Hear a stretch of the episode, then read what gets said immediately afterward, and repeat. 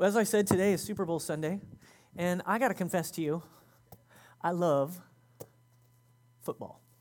This is kind of, this is almost like Broncos colors right here. It's a little off. It's purple. Oh, here we go.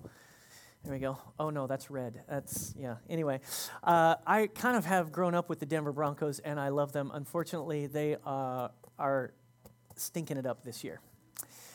Uh, I haven't figured out who I can, who I can root for in Texas.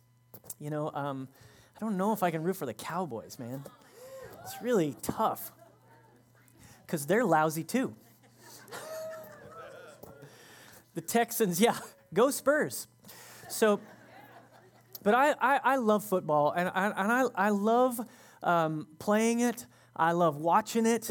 I'm fascinated by it. I, I try not to let it take a hold of my heart and cause me to worship it, but I do have to be diligent in doing that. And in fact, I actually played football. Yeah, I, I played football in high school. I was a high school football player. Yeah. Right here.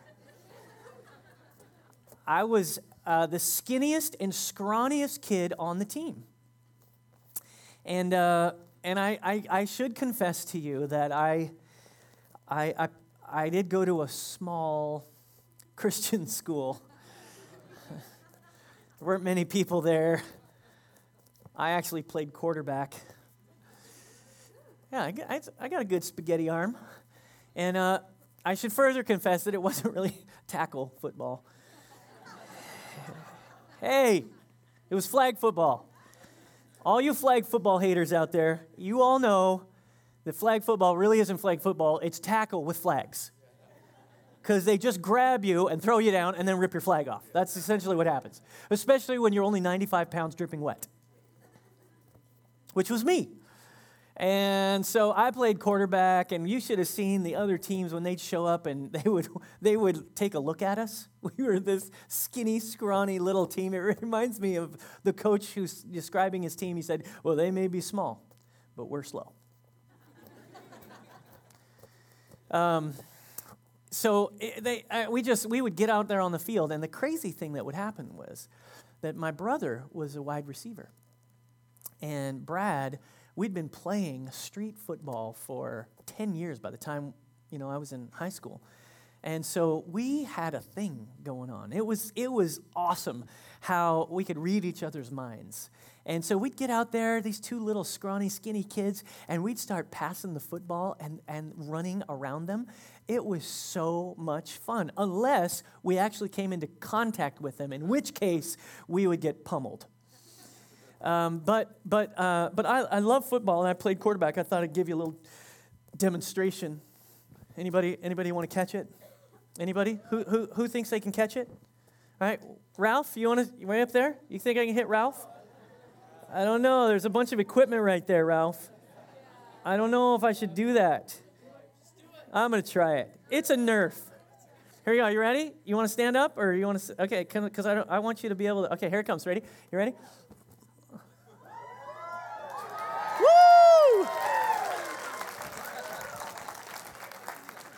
I actually, I actually, that was awesome, Ralph. Good catch, man. Let's go out and play some street ball. Uh, okay, so I had this little demonstration planned for you. See, I see, see, I got the guy with the ring up here. I, originally, it was planned to be a ring of fire, but then we then we thought better of it in a movie theater. But I just I just love football, so I'm going to try to make it through that. Oh, nope. Somebody just got hit in the head. Here we go. One, one, one more. One more. Here we go. Ready? Yeah. Oh, just over it. Okay, one more. One more. I got, I got one. I got one more. Ready? Yeah. that was sweet.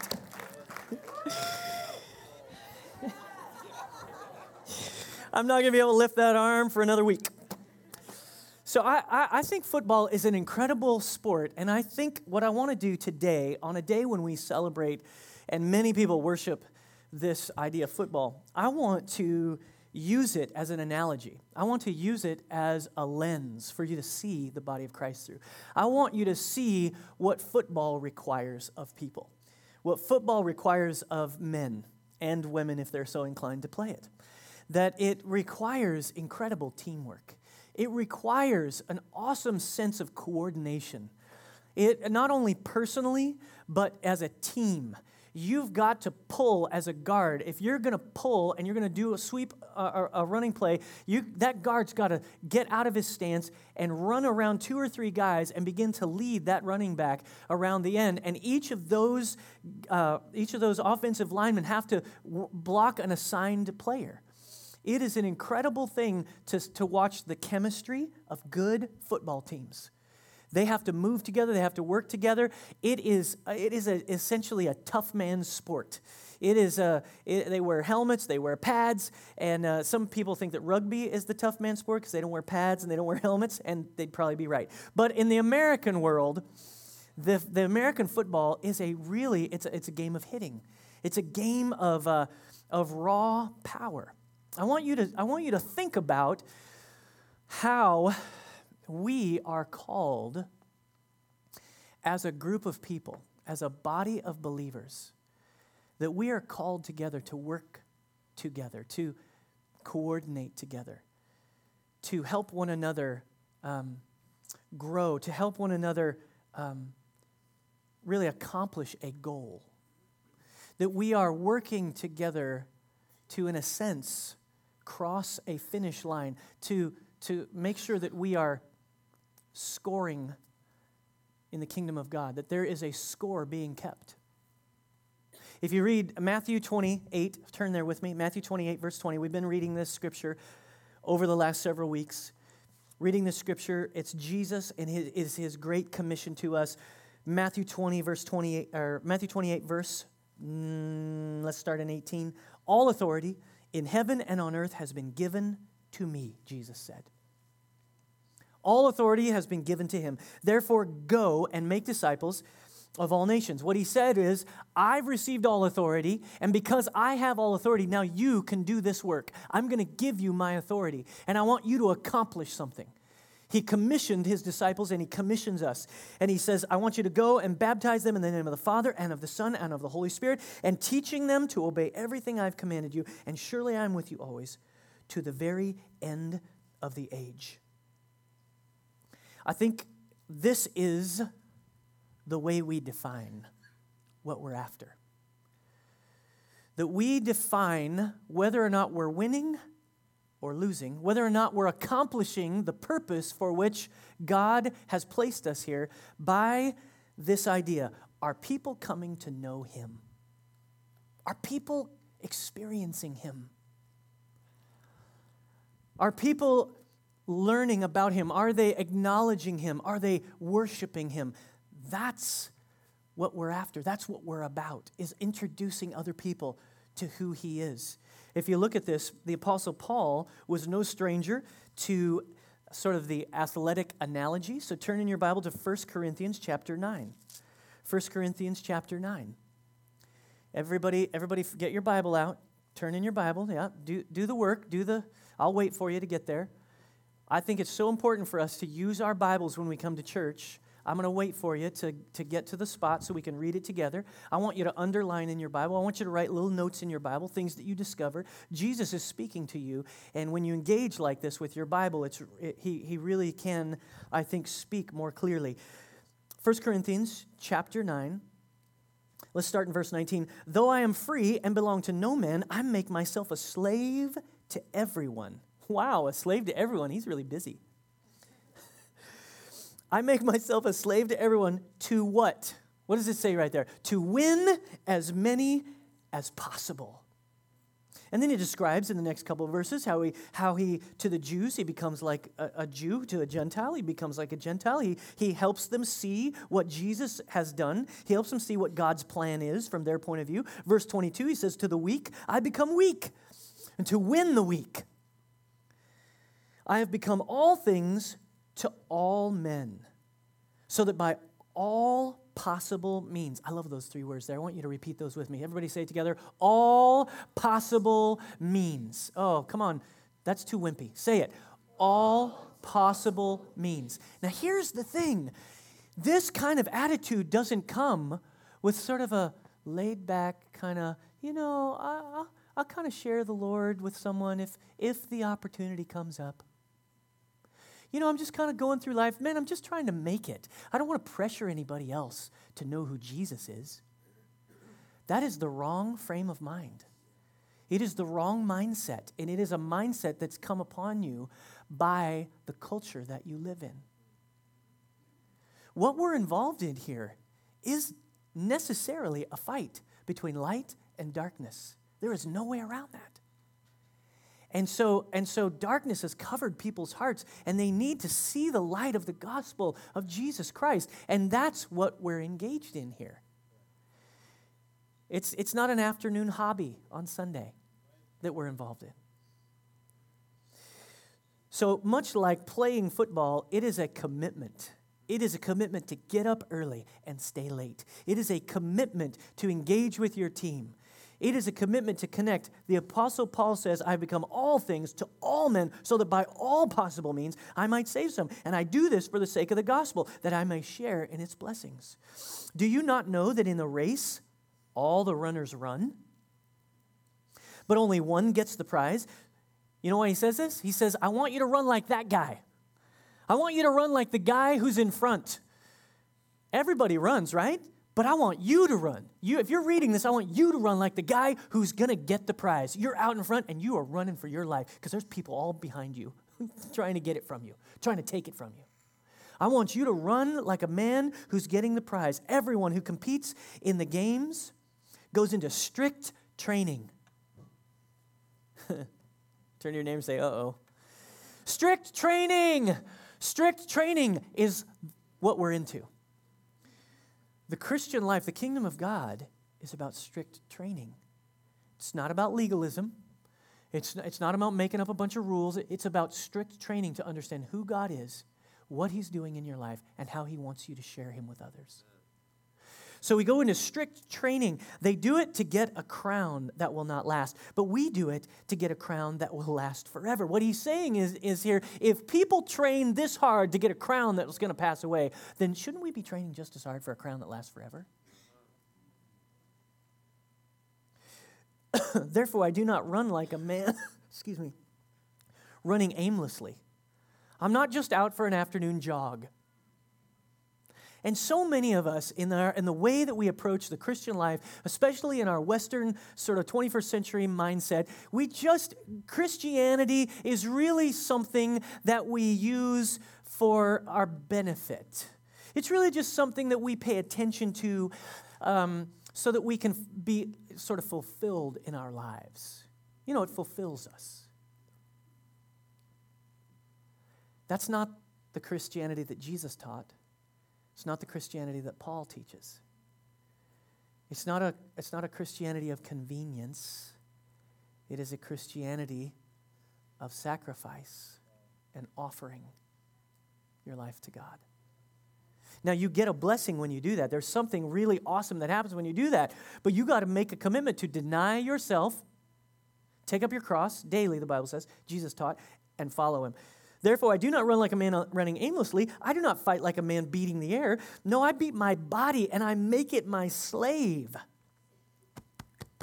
So that after I have preached to others, I myself will not be disqualified for the prize. The Apostle Paul understood that he could be disqualified, that he could lose. He was aware of it. That's why he says here, I, I put myself into strict training. I, I beat my flesh into submission to my purpose, to what God has for me. Make no mistake, that takes some doing, that takes perseverance. But here's, here's part of our problem a lot of us are content to sit and watch the game. We'd rather watch than play. And what I want to challenge you to do today is about four different things. I want to challenge you first to get out of the grandstands. Get out of the stands. You're up there. One of the reasons I love football is because of the food.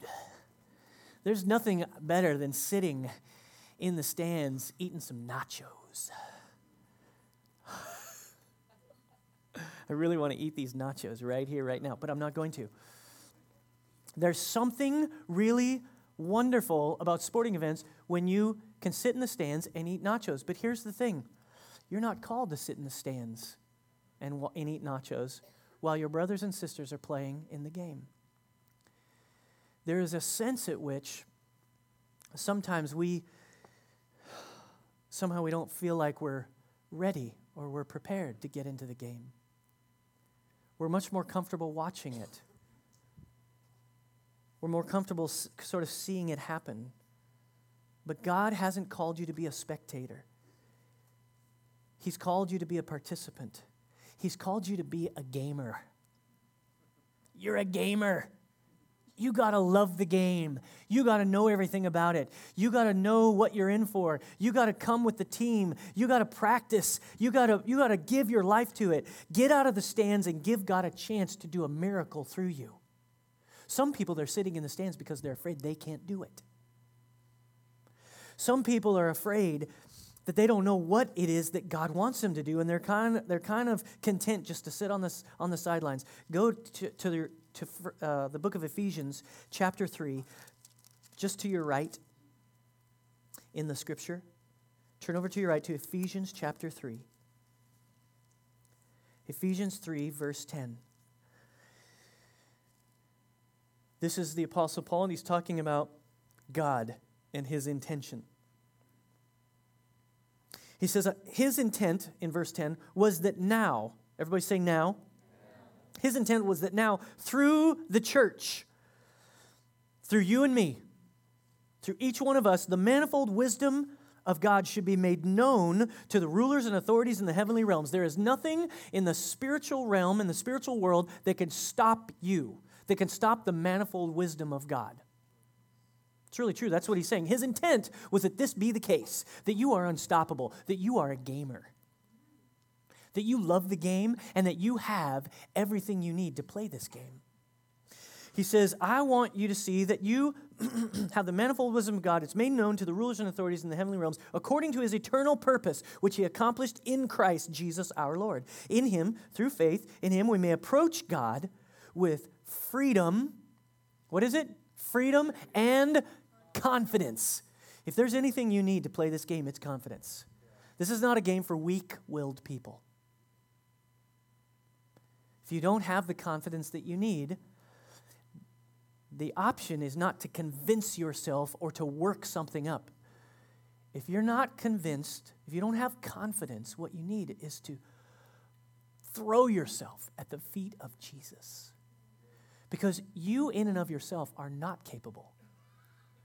But Jesus in you and working through you is capable of all things. Jesus wants to inhabit you and he wants to connect in you and he wants to work through you. He wants to show you what his purpose is. Look at First, First Peter. Turn over just a little bit further to the right and turn to First Peter. First Peter chapter 2.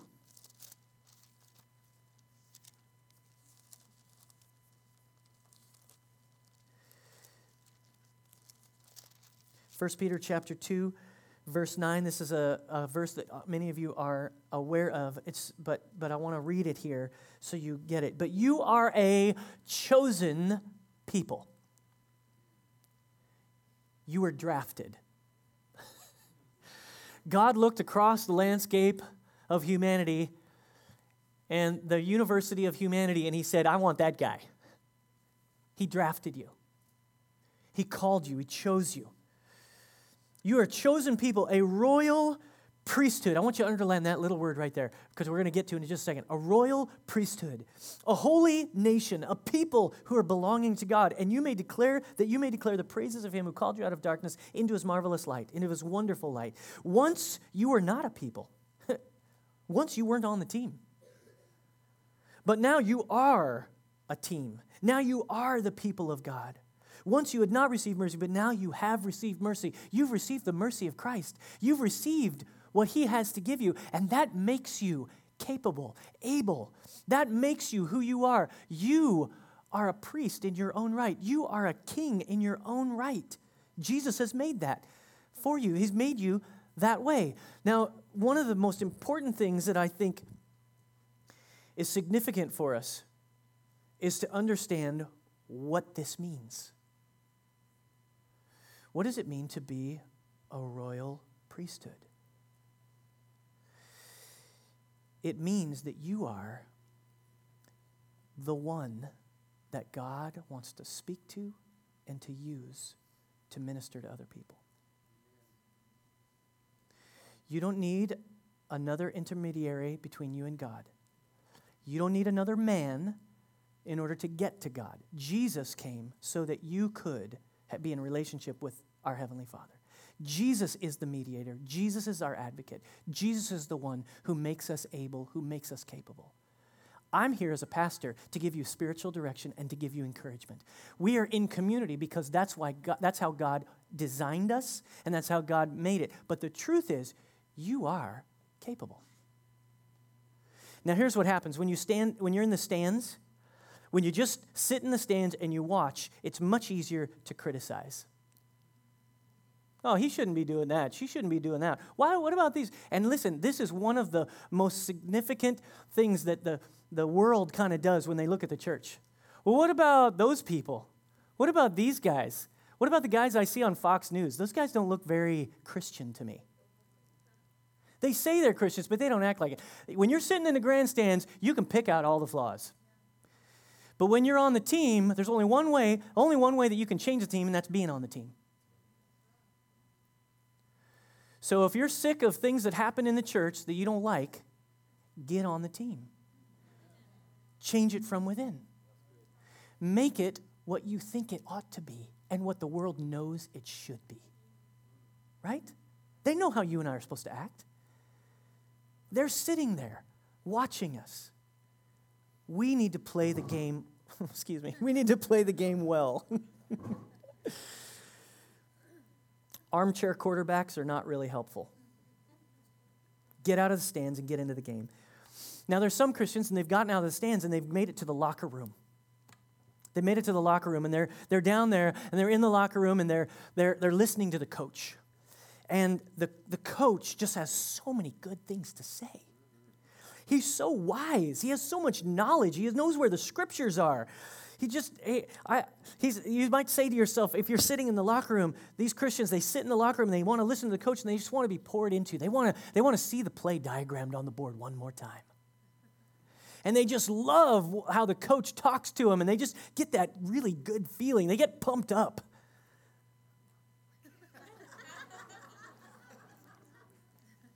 but then they don't want to go out and get in the game. They might say to themselves, Well, I'm not really ready yet. Like, I, I just need some more training. I need more understanding. I, need, I, I can't get in the game yet because I don't know how to do it. They don't think they're capable. The game is just for the skilled, it's just for the people who are really good, really talented. Those people who are ready, man, those people who've been in the system a long time. I'm not gifted enough. I'm not big enough. I'm not far, far enough. I'm not smart enough.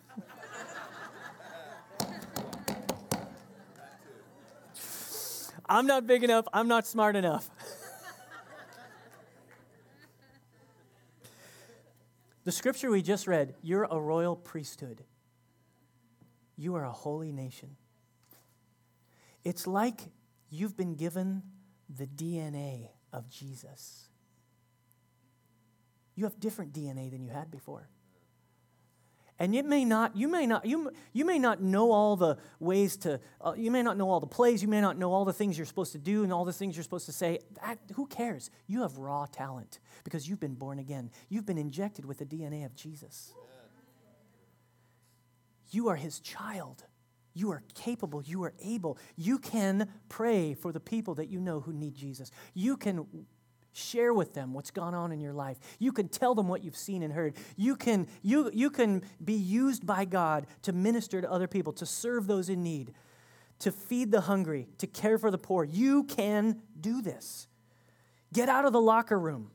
Here's the thing if you turn over just a couple more pages in uh, 1 John, 1 John 2. 1 John chapter 2 and verse 20. Look at what this says. But you have an anointing from the Holy One, and all of you know the truth.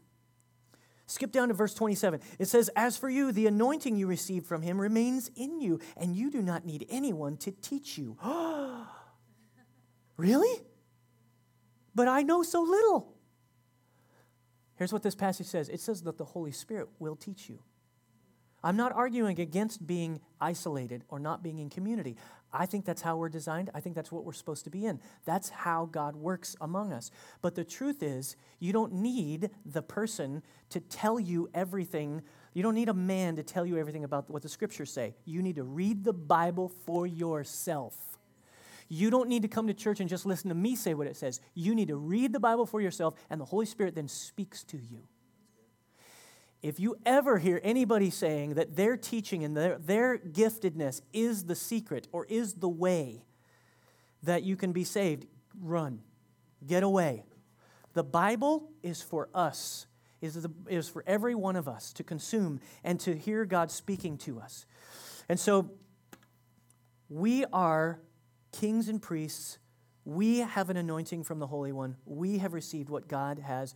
He says, But as this anointing teaches you about all things, and as that anointing is real, not counterfeit, just as it has taught you, then remain in Him. Turn to your turn your your Bible back to 2 Peter. 2 Peter, just a page back. Just a page back. 2 Peter chapter 1, verse 3. It says, His divine power, I love this, has given us everything we need for life and godliness through our knowledge of Him who called us by His own glory and goodness. Through these, He has given us His very great and precious promises, so that through them you may participate in the what? In the divine nature. You have His nature. You don't have to be a skinny, scrawny quarterback that plays flag football you can be like Ralph. If you know Ralph, he's huge. He's got muscles everywhere. I asked him to work out with me, but he said I was too small. No, he did not. He said, Sure, I'll help you. He actually did say, Sure, I'll help you. And then I felt stupid. So, actually, it is going to happen, Ralph. We are going to do it. I'm going to do it. Okay, so There's no way I'll ever be like Ralph without a supernatural intervention. no, that's not true. If I, if I was diligent, but here's what, I, here's what I think. You look at some Christians, you look at others, you look at what they're doing, you look at their giftedness, you look at, and you think to yourself, there's no way I can ever do that. Jesus has made a way. He's given you his divine nature. You get to participate in it. So you can't just go into the locker room. You gotta, gotta get out of the stands, get into the locker room, but then you gotta get out of the locker room. I want you to get out of the locker room and I want you to get out on to the field. Get out on the field. Now, there's some things that happen when you get out on the field. Some believers, they get out on the field, but they want to stay in the huddle because the huddle is so nice. It's so fun. They get in that huddle, they're like, wow, do you see those guys over there? Whew, those are big boys. I don't, I sure like it in here. You guys are cool. I really like you. they like to talk about the plays. Like the plays are so awesome. they like to just kind of share with each other, like, wow, that those cleats, those are some awesome cleats you got right there. I bet those make you really fast. We can't get out on the field and just stay in the huddle. We can't be huddled up together as Christians. We can't have a holy huddle.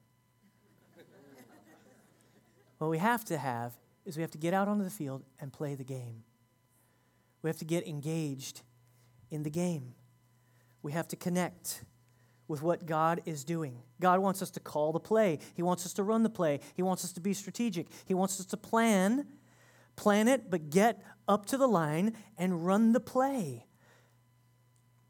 Some believers get to the line, but they don't do their job when the play is being run. They want to do somebody else's job. You get, you get Christians and they get up to the line and they want they're ready to call the play, but they're like, "Hey, I don't I don't like being on the offensive line. I want to be receiver."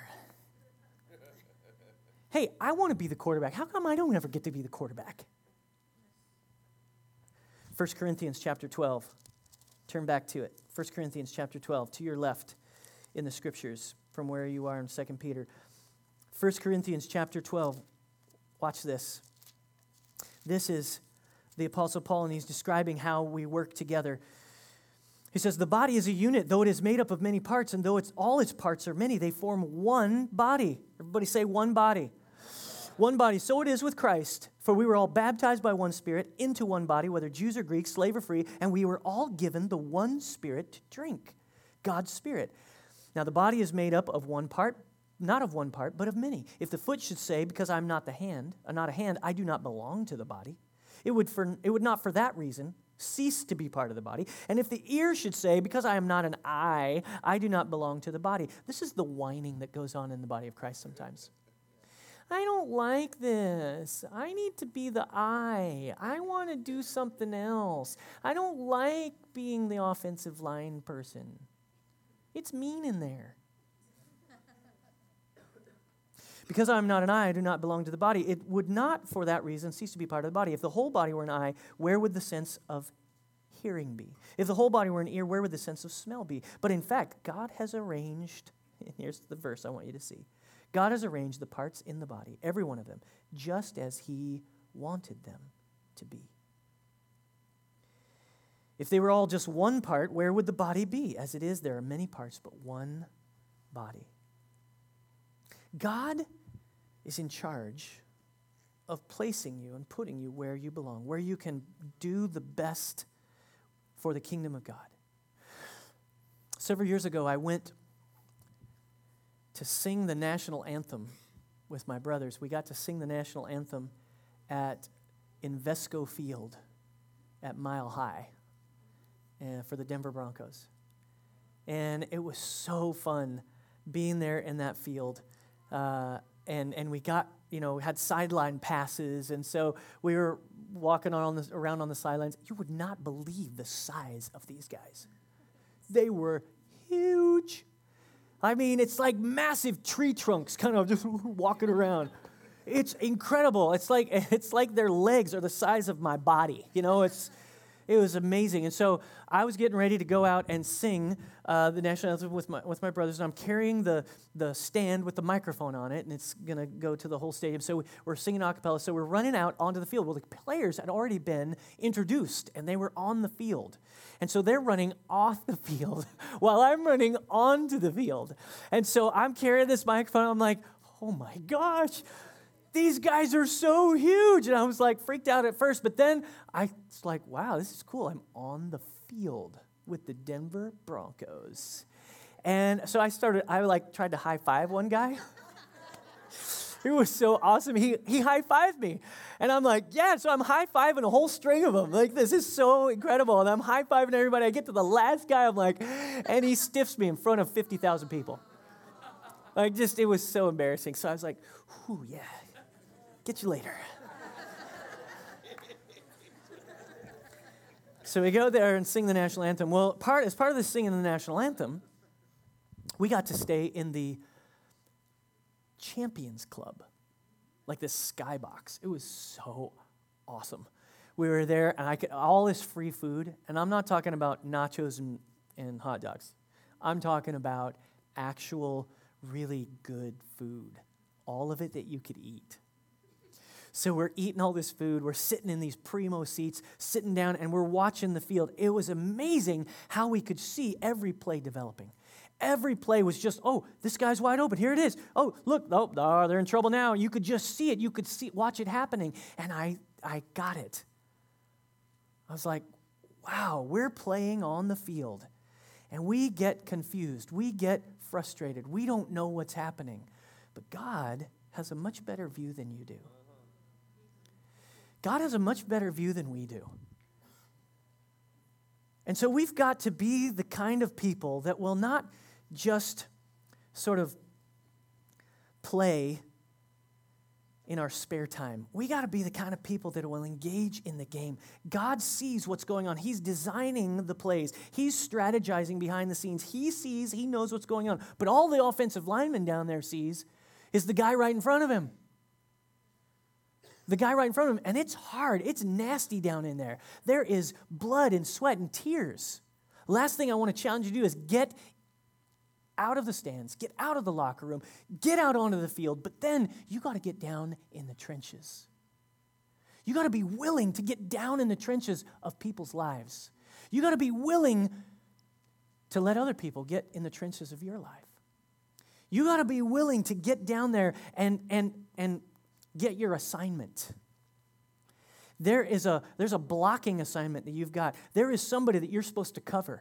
There is a person that you're supposed to engage with when you're on the team. And what happens to so many Christians is they get discouraged, they get hurt, they get wounded. Stuff happens out there on the field, there's no doubt about it. The trenches are, are, are mean and cruel places. But let me tell you this let me tell you this.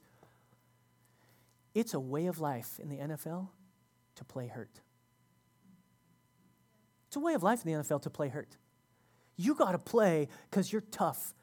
You got to play, you got you to make sure you're engaging in the game and giving your team the best chance to win. Don't think to yourself, oh, you know, I'm still, I'm hurt, I'm wounded, I, I can't do anything for God. No. He's healing you. In fact, what's happening is while you play, there's some, what happens is adrenaline and energy that starts get, coming into you and allows you to play through even some of the pain. It's an incredible thing. And he will, I think what happens is the body, you know, it's incredible how the body heals itself. And sometimes you do have to come out of the game. Sometimes the coach is going to pull you, but let the coach pull you. Let the coach pull you and, and, and don't sit on the sidelines. Who's the guy who sat on the sidelines recently and he got all that criticism? Cutler. You know about, uh, I can't remember his first name now. Jay Cutler. Yeah, Jay Cutler.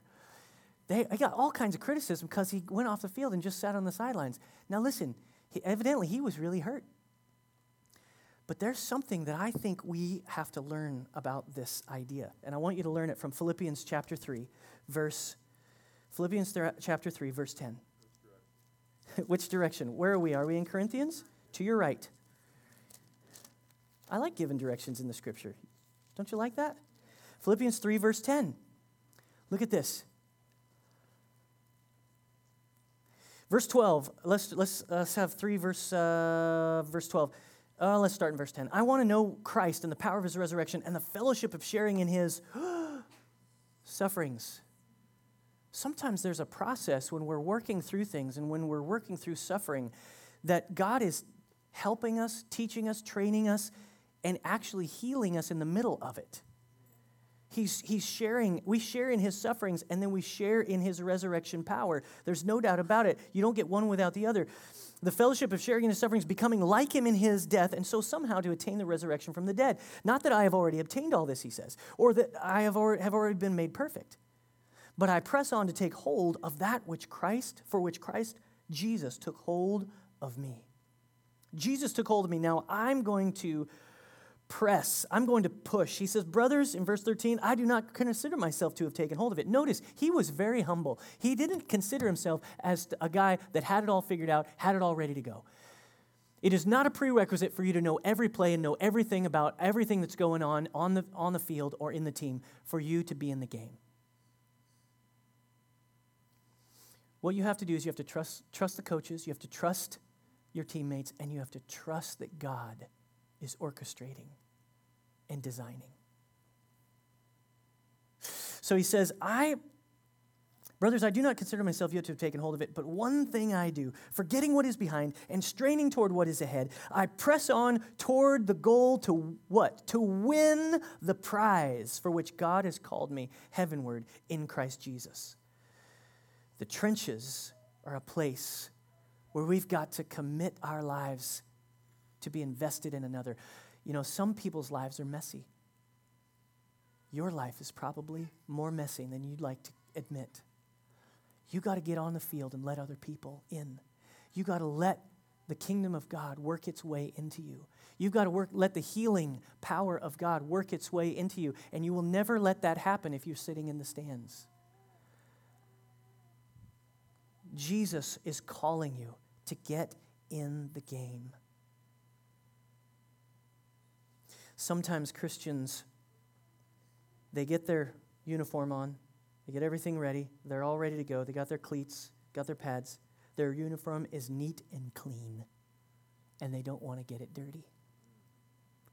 But I'm convinced that what we have is a faith that must get dirty. I think our Christian faith is not a neat and tidy religion. It's not a country club or a social gathering. It requires commitment and it requires a dirty faith. Faith that is tested by the trenches of day to day living. Honesty, blood, sweat, tears. It is a faith that is tested.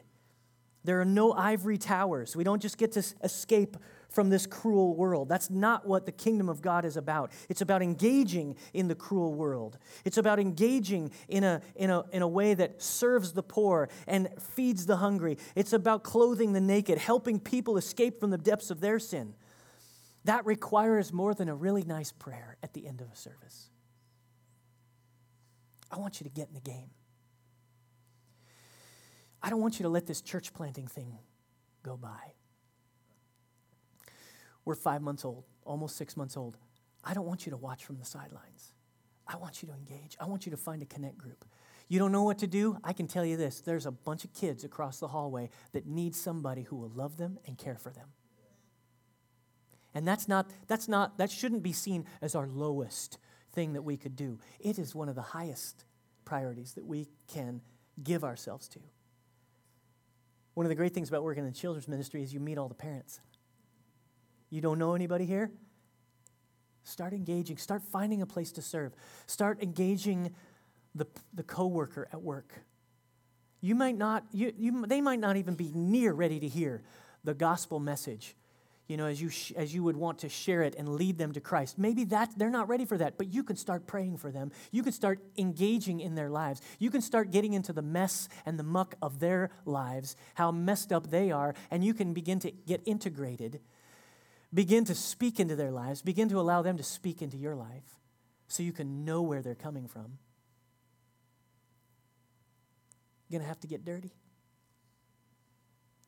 You're going to have to you're going to have to get down in the trenches. I heard somebody say one time, you got to play this game like someone just hit your mom with a two by four. You got to play football like somebody just hit your mom with a two by four, and you are so mad. You've got to make sure that this doesn't happen again. I think there's something to that in our mentality about building the kingdom about, st- about stretching for the prize, about reaching for what God has for us. It's smash mouth Christianity that I'm talking about. Have you ever seen the evangelism linebacker? Okay, it's not, I'm not talking about the evangelism linebacker, which is a little series of videos where some guy wants to share Christ with somebody so desperately that he comes up to everybody and anybody that he meets and he smashes them and he and pummels them on the ground and then starts telling them about Jesus. That is not the way to share Christ. I'm not talking about that. I'm talking about the perseverance and endurance it takes to be patient, to sow seeds, to share with a person who's in need when they are even trying to reject you. Being willing to gut it out. Being willing to make it to the, to the goal line. Being willing to press and to stretch and to work and to dig. You can't play it safe. We cannot play it safe. We can't do this church plant thing and just be a nice another little place for people to gather on Sunday mornings. We have to see people be radically transformed. We need to see miracles. We need to see God doing incredible things in people, and that's going to take us working together on a team. It's going to take us getting in the game. You can't play the game not to lose. You got to play it to win. Let's pray together. I want you just to bow your head, and I just want you to consider where you are in your relationship with God. I want you to consider where you are in your Christianity. I want you to just take a moment and I want you to reflect are you in the game or not? Some of you have been spectators for way too long. You've been watching, and you need to engage. Some of you are dressed, you're ready, you're trained, but you're afraid. Your uniform's totally clean. You're afraid to get in. You're, you're, you're so busy, you're so full of everything else, but you feel like God's calling you today. Some of you are in the game because, because you know you should be, but you're not given 100%. We're not going to fulfill the, the plan and purpose of God for our lives until we surrender 100%. So I want you all over this room, I want you just to open up your hands to the Lord, if you would, just on your, on your lap, just palms up towards Jesus. And I want you to, as you consider, because it's a choice, it's a decision. There is a decision. You're either going to get in or you're, or you're not. I want you to make the decision to get in. I want, to make, I want you to make the decision to, to go for it. Not be afraid, not be fearful. Allow Jesus to inhabit you and empower you and, and strengthen you. Father, we're here. And we're here because we do love you. We're here because we believe you have a purpose and a plan, but some of us have been afraid. Some of us have been um, not sure what to do. Some of us look at our friends and they, we say we could never do what they do. We're unhappy with our spot or our place. Father, would you settle all that today? Would you just settle that with us? That we would become the people you've called us to be and that you would call us. Call us into the game. Call us into the game. Like that guy at the end of the game who really hasn't been in maybe doesn't deserve to be in, but the coach calls him and says, All right, you're in. We want to feel the, the nervousness and the sense of anticipation and the confidence that you have in us by sending us into the game. So help us, Lord. Help us to seek your face. Help us to walk in your ways. Help us to turn and serve one another and share with one another, not to complain or whine, not to not to treat our teammates with disrespect, but with love and camaraderie. Help us, Lord God, to keep the goal in our sights. The goal of seeing people coming to you, coming into your kingdom, experiencing the wonder, the benefit, the love, the, the mercy, and the grace of God lives. That's, that's what we want. Help us to see it. Help us not to get distracted. I thank you for that. Thank you for doing that. We give our lives to you. And now, if, I just want you to keep your eyes closed for another moment. If you're here this morning and you haven't really ever followed Christ, maybe you've never given your heart to Jesus, your life to Christ, or maybe it's been a long time since you've walked with Him, you've been away from, from Christ.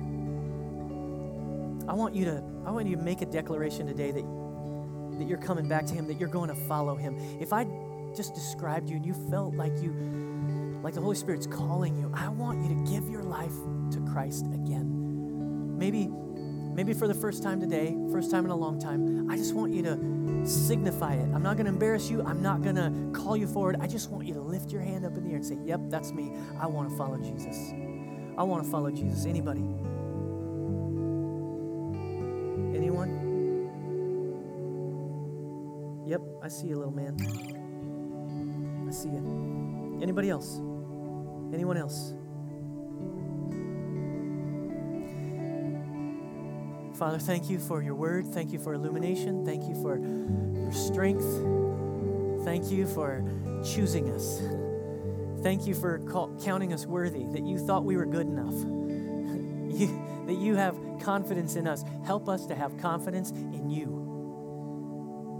Give all of my friends here confidence and freedom to play the game well, to engage in the kingdom of God, to see you work, to see you move, to accomplish the goal of seeing people come to you. We thank you for this. In Jesus' name we pray.